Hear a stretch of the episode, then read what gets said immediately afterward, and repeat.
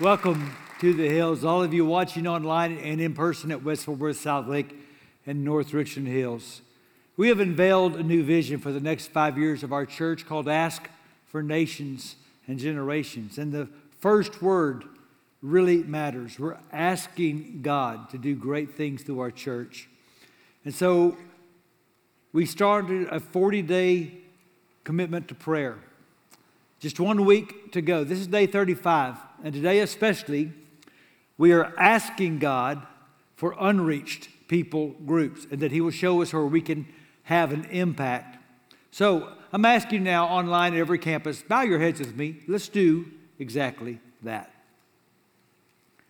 And so, God, we do ask for nations and generations. And specifically today, we ask God that we could have impact on those people groups who have not yet heard about Jesus. We affirm three things, God. We affirm that every single person on earth is made in your image, that you love them and they matter to you.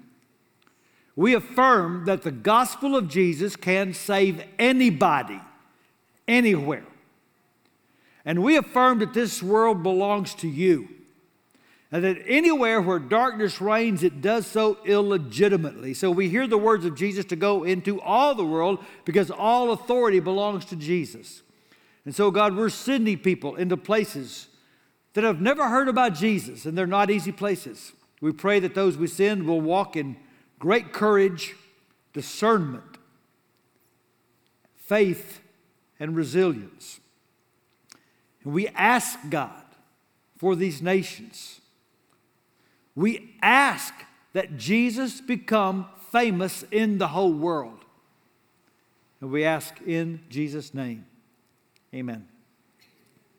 So, have you ever had one of those want to get away moments? You know what I mean. A moment where the situation is so awkward and embarrassing that all you can think is, I wish I weren't here right now. I had a moment like that a few years ago. I was asked to lead a prayer before the meeting of a local city council. So I showed up and I led the prayer. And when I finished, a council member asked me to lead the council in the Pledge of Allegiance. I wasn't expecting that. And I'm not proud of it, but I had a total brain freeze. All that could come into my mind were the words to the national anthem, and I knew that wasn't right. So for 15 awkward seconds, I just stood in silence in front of the council. Finally, a council member started the words to the pledge, and all I could think is, I want to get out of here as fast as I can. Because forgotten pledges are embarrassing, and forgotten pledges can lead to forsaken visions and forfeited futures. And no one understood that better than Nehemiah. So, what we're doing as we unveil our church vision is we're working through the book of Nehemiah, a man used of God to build a better future for his people. And we're gleaning principles that we can apply as we look to the kind of future we want to build in the next five years. Nehemiah is a thousand miles away from Jerusalem. He's serving the king of Persia, and he gets word that the walls of Jerusalem are down. And God puts a burden on his heart.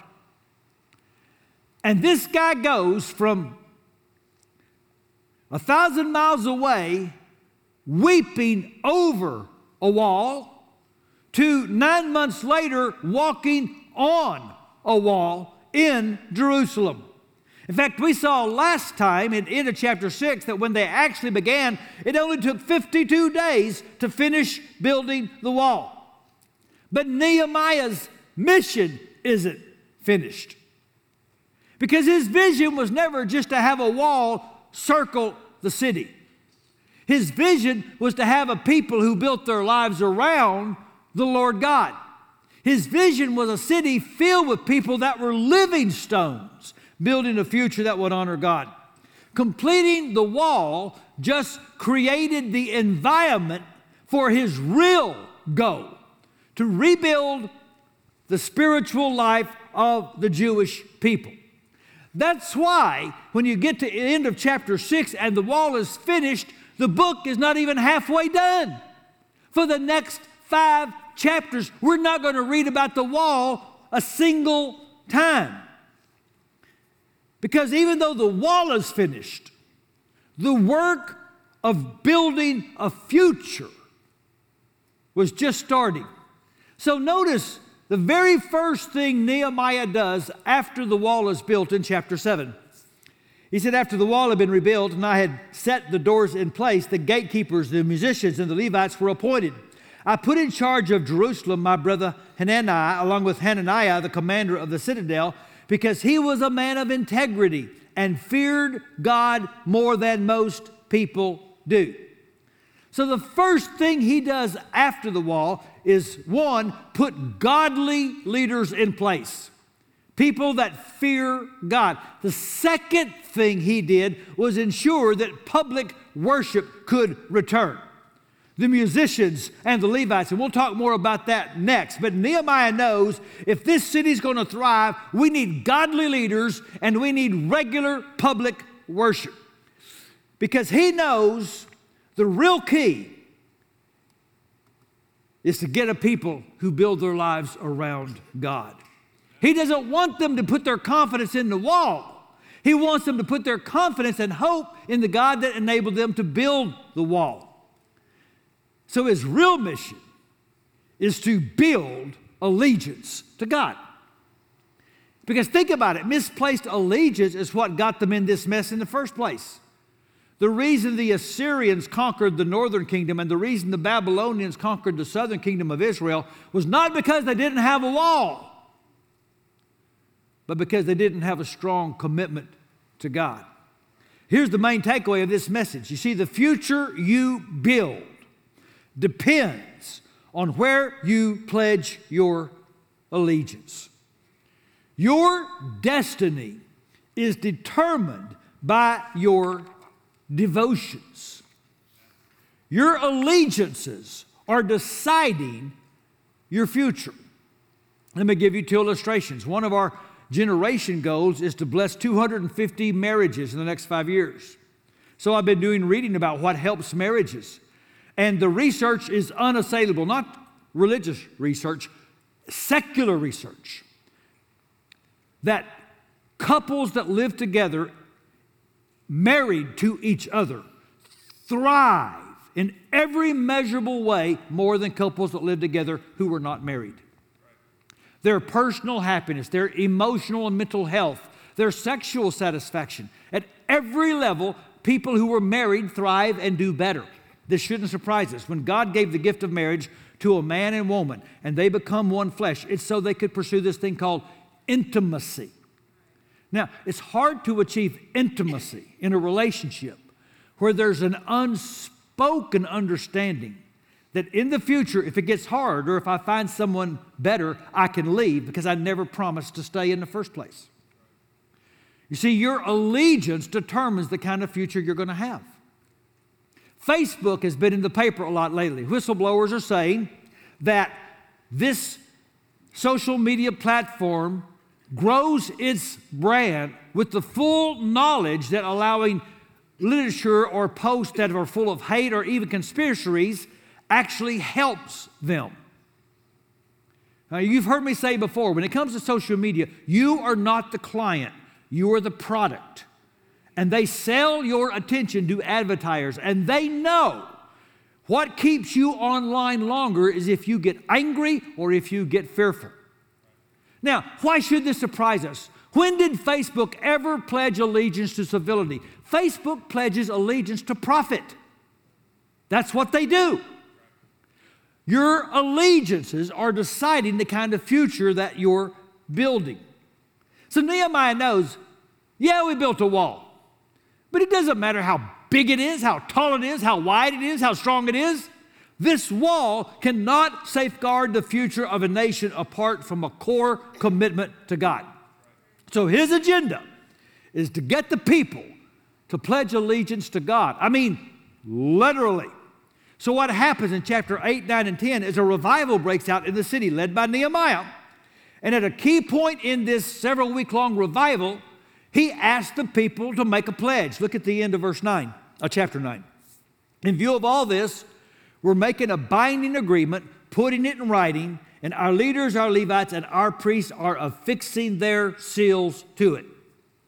We are going to pledge to take God seriously, and we are going to put it in writing. And as we'll see in a moment, it wasn't a generic pledge, it had some very specific promises. So, as a church, as we think about our future and the kind of future that we want to build, I think we would do well to make some of the same pledges that Nehemiah asked his people to make. And here's the first pledge to be loyal to the Word of God.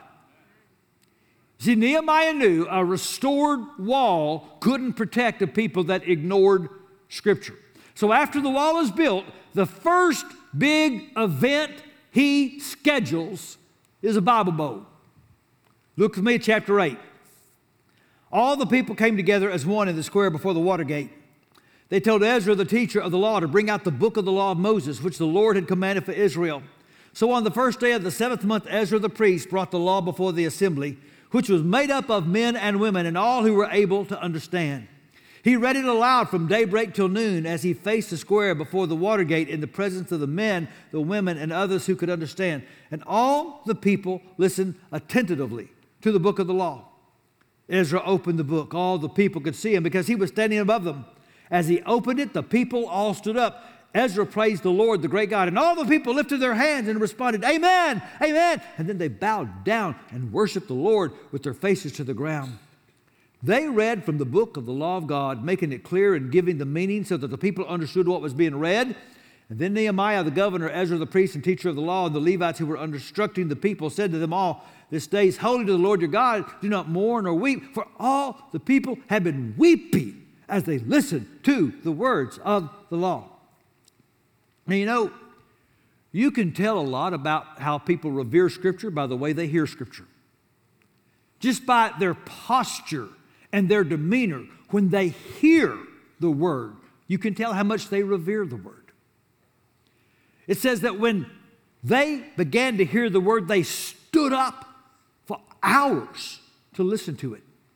And then they got down on their face as a way of saying, We are submitting to the authority of the word of the Lord. And then they just began to cry because they came under such conviction as they heard the word of God. And they realized they needed the word more than they needed a wall. That hearing the word of the Lord was restoring their sense of national identity. And I want you to know, church, as we think about our future, we've got to maintain that same commitment to Scripture. We must never devalue how critical loyalty and fidelity to the Word of God is to our future. I uh, heard a story about a man. He loved to collect old, valuable books. Talking to a friend, he said, Oh, man, I should have shown you. I was cleaning out my attic. It's been in the house for generations. Threw away a bunch of books, even a Bible by Guten something. He said, Don't tell me you threw away a Gutenberg Bible. It could have been worth millions. Not this one. Some guy named Martin Luther scribbled all over it in German. Okay. Do we realize what a treasure it is we have when we hold a Bible? I know the Bible's full of mystery. I know there's much in the Bible that's hard to understand, but I believe the Bible is exactly what it claims for itself completely sufficient to reveal to us this is how God wants us to live, and this is how we find faith in Jesus Christ. This is not just any book. This book, written over 1,400 years by 40 people on three continents and three languages, and yet it has such an incredible in, in, uh, internal integrity. It tells this one amazing meta narrative with all these prophecies that come true. This book was inspired by the Spirit of God. Let's be real clear where the Hills Church stands when it comes to the Bible. We do not believe the Bible is just the words of men about God. We believe the Bible is God's word to men. And we're going to stay loyal to that conviction. Somebody says, Well, I don't worship the Bible, I worship Jesus. I do too. How do I know about Jesus? God gave me a Bible. I want you to have the same view of the Bible Jesus had. When Jesus wanted to defeat temptation, he quoted scripture. When he challenged tradition, he quoted scripture. When he rebuked opposition, he used scripture. When he explained his mission, he used scripture. When Jesus walked along the road, he went to the Bible, the Old Testament, the prophets, and the law, and he explained who he was using scripture. He used the written word to bring people to faith in the living word. Now, this is why one of our goals as a church in our new vision is Bible translation.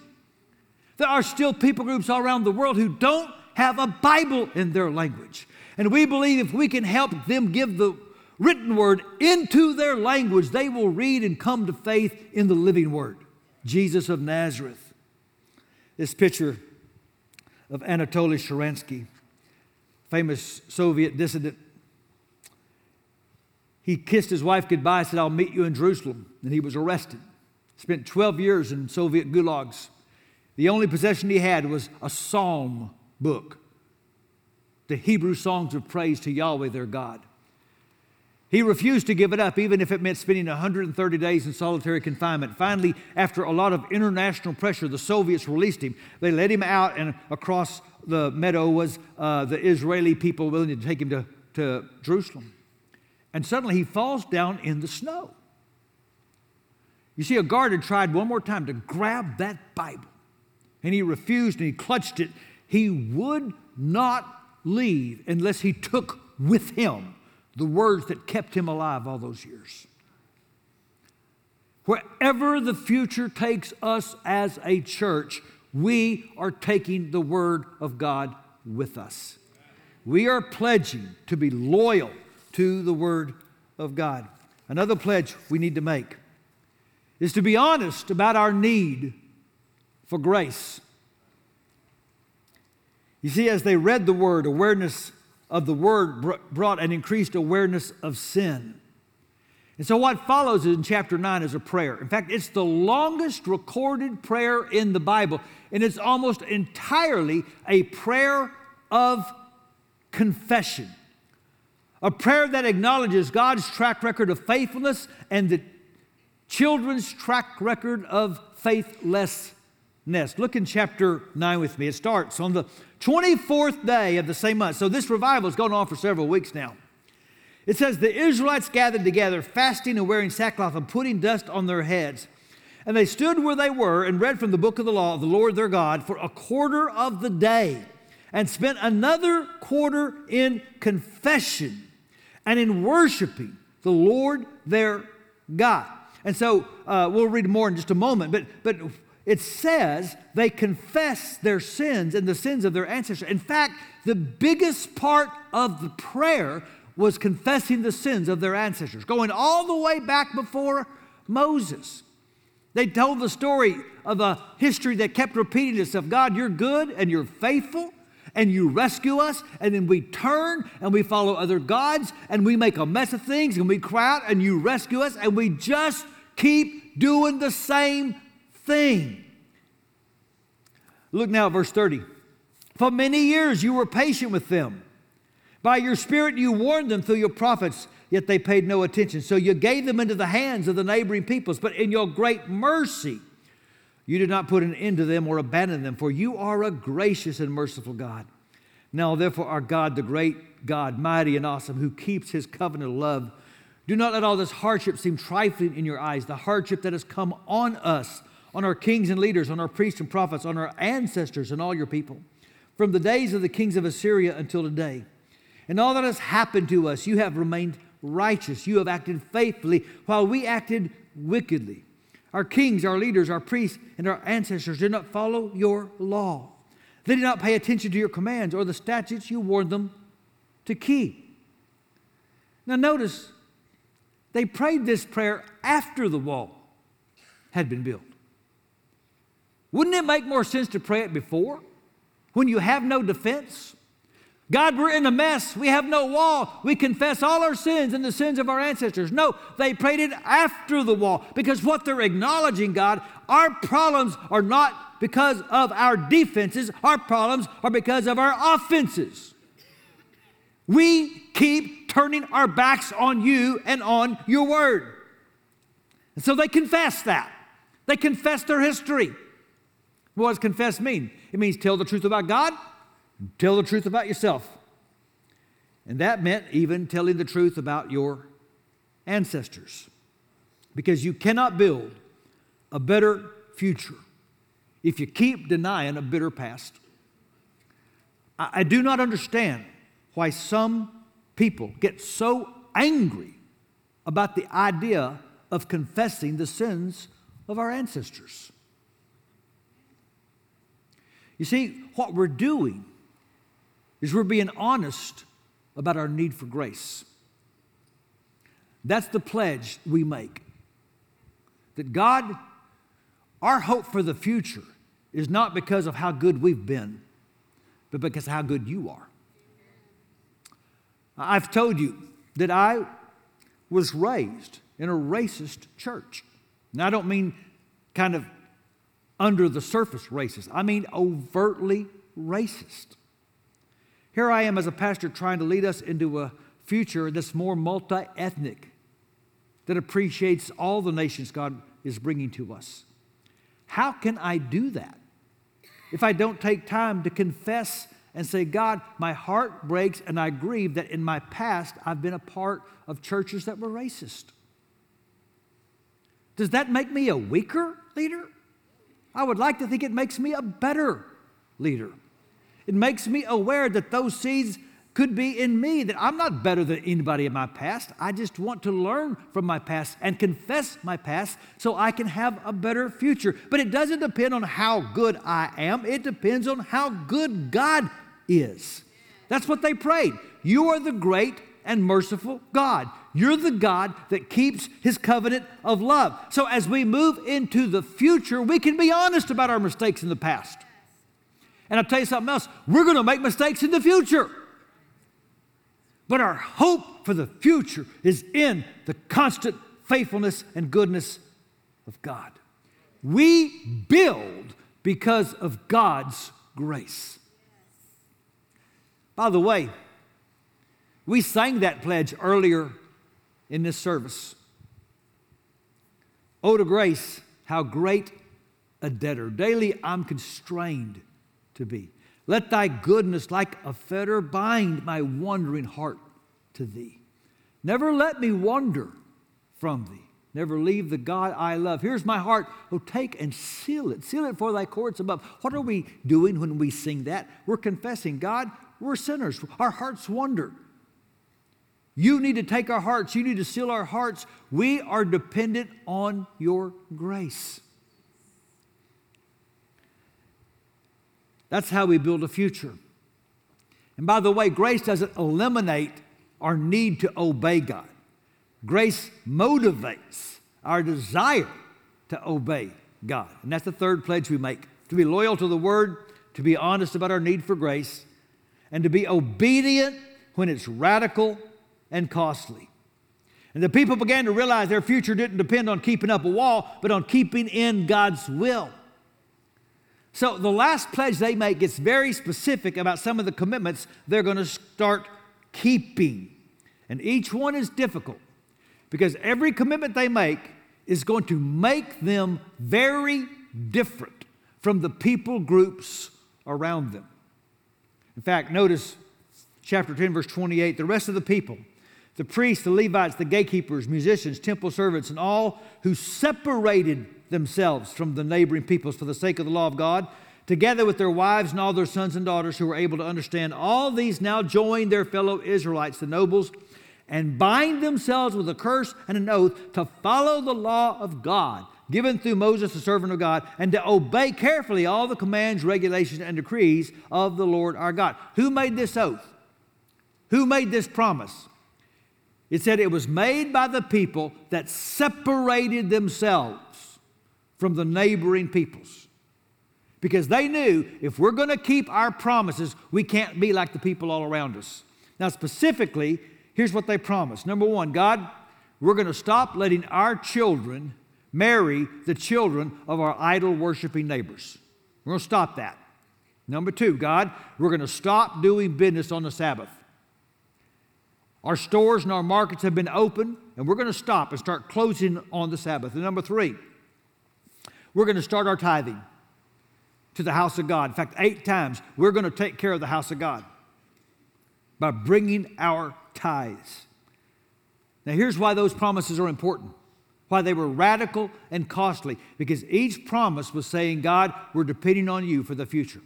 You see, that promise not to let our kids marry, here's what was behind that. In those days, the way you kept the neighboring peoples from starting wars with you is you got your kids to intermarry. So, what they're basically saying is, God, we're not going to trust our future anymore to political alliances with nations that don't fear you. And doing business on the Sabbath is what all the peoples around them did. They made a lot of coin by being open seven days a week. If we don't get their business, they're going to take it somewhere else. But we're going to trust our future to you, God, and on the Sabbath, we're going to sh- close shop. And tithing, now that's costly, God, because you never ask for the last tenth, you always ask for the first. You said, The first animal born is mine. The first part of the crop that comes in is mine. The first tenth of your salary is mine. And we're going to start bringing our tithe. And here's why obedience is radical and costly because it asks the question Will God make up what I give up? You see, the vision that we're pursuing as a church will be costly. And where we put our money reveals where we put God. I'm quoting Jesus there. Jesus said, Where you place your treasure is the single greatest indicator of where you have pledged your allegiance. Jesus says, Follow the money and you will find out where the heart has really been pledged. This vision is going to be costly. In fact, our harvest offering in two weeks, we need $2.6 million. That's about 10 times a normal weekly offering.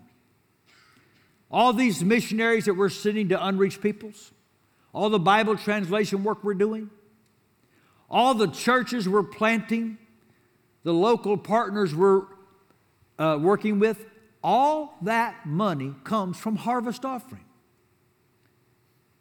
And we need to radically sacrifice because we have pledged our allegiance to God. And to do that makes us a peculiar people.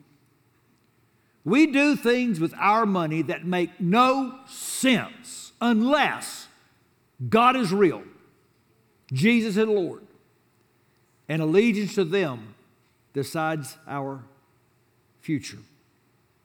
And I really believe it does. I really do believe that our best possible future comes when we say yes to God, no matter what it costs. When I was writing this sermon this week, a memory came to my mind that I hadn't thought of in years. I was a baby preacher, I was single, didn't know better. I got involved in a young couple who wanted me to do marriage counseling, which I had no business doing. That was my first mistake. The second mistake is I met with the young woman privately. I was dumb and didn't know better. And in the course of our conversation, she made it very clear that if I wanted our relationship to go beyond what was appropriate, she was perfectly willing to let it go there. And I said no and promised I would never put myself in that situation again. Say, of course you said no. You're a pastor and you're afraid you will lose your job. That had nothing to do with why I said no. Well, you didn't want to hurt Jamie's feelings. I didn't even know Jamie at the time. Here's why I said no. Because many years before, on a cold Sunday in February, I stood in a baptistry. And I was asked this question Do you understand when you get baptized that you're asking Jesus to be the Lord of your life for the rest of your life? And I said, Yes. And the only way I could have said yes to that woman's offer was to say no to the promise I made to Jesus.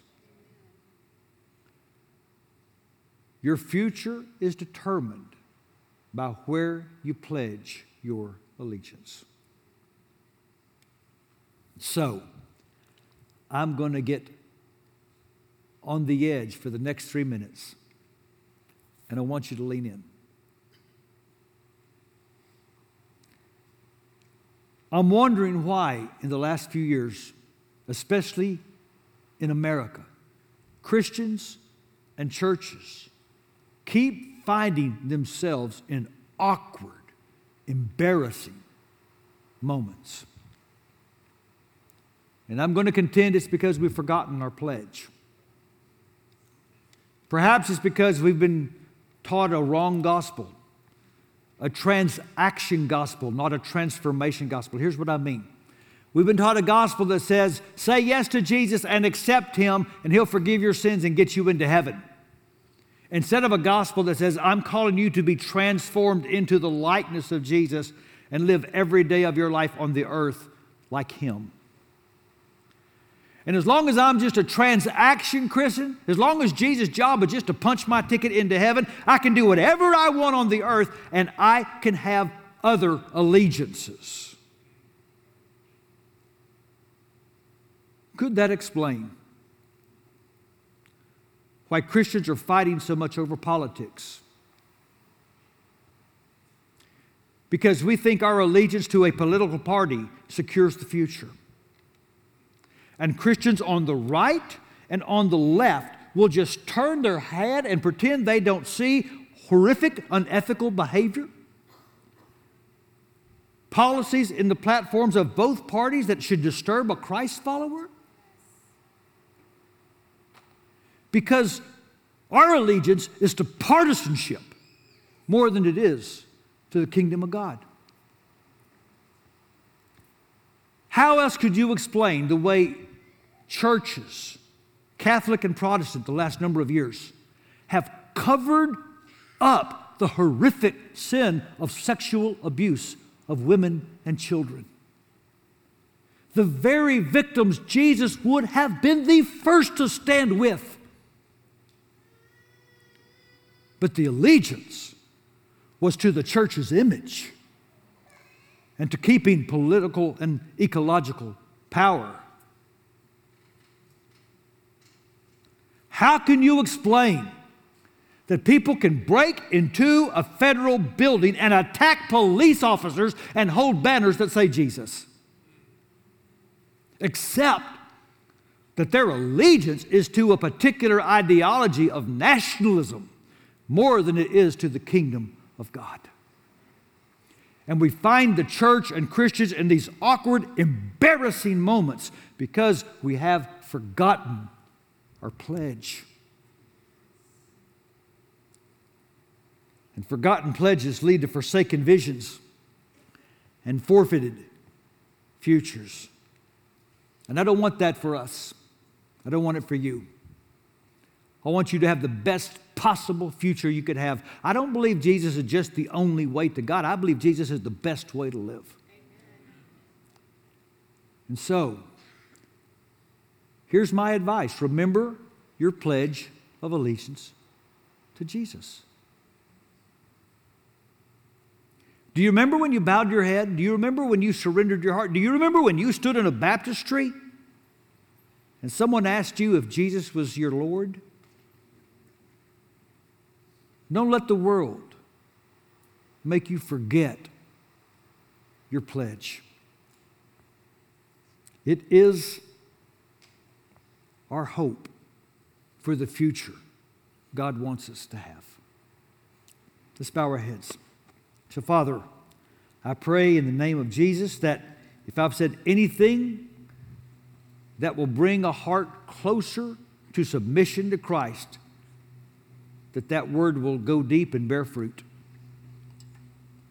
Father, we confess our sins. We confess that we have not always been the people we should be, but we also confess, God, that you are good and gracious and the hope for our future. And so, God, we pledge again our allegiance that we will seek first the kingdom of God that we want Jesus to be famous all over the world.